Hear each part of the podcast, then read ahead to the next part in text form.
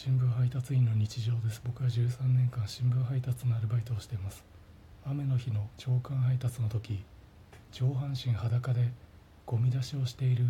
おじいさんを目撃しました。そのおじいさんは家の近くのゴミ捨て場だし、今蒸し暑いし上半身裸でもいいか、てへみたいなオーラをまとい、上半身には服をまとわずゴミ出しをしていました。雨の日の朝刊配達でしんどい中、上半身裸のおじいさんを間近で見て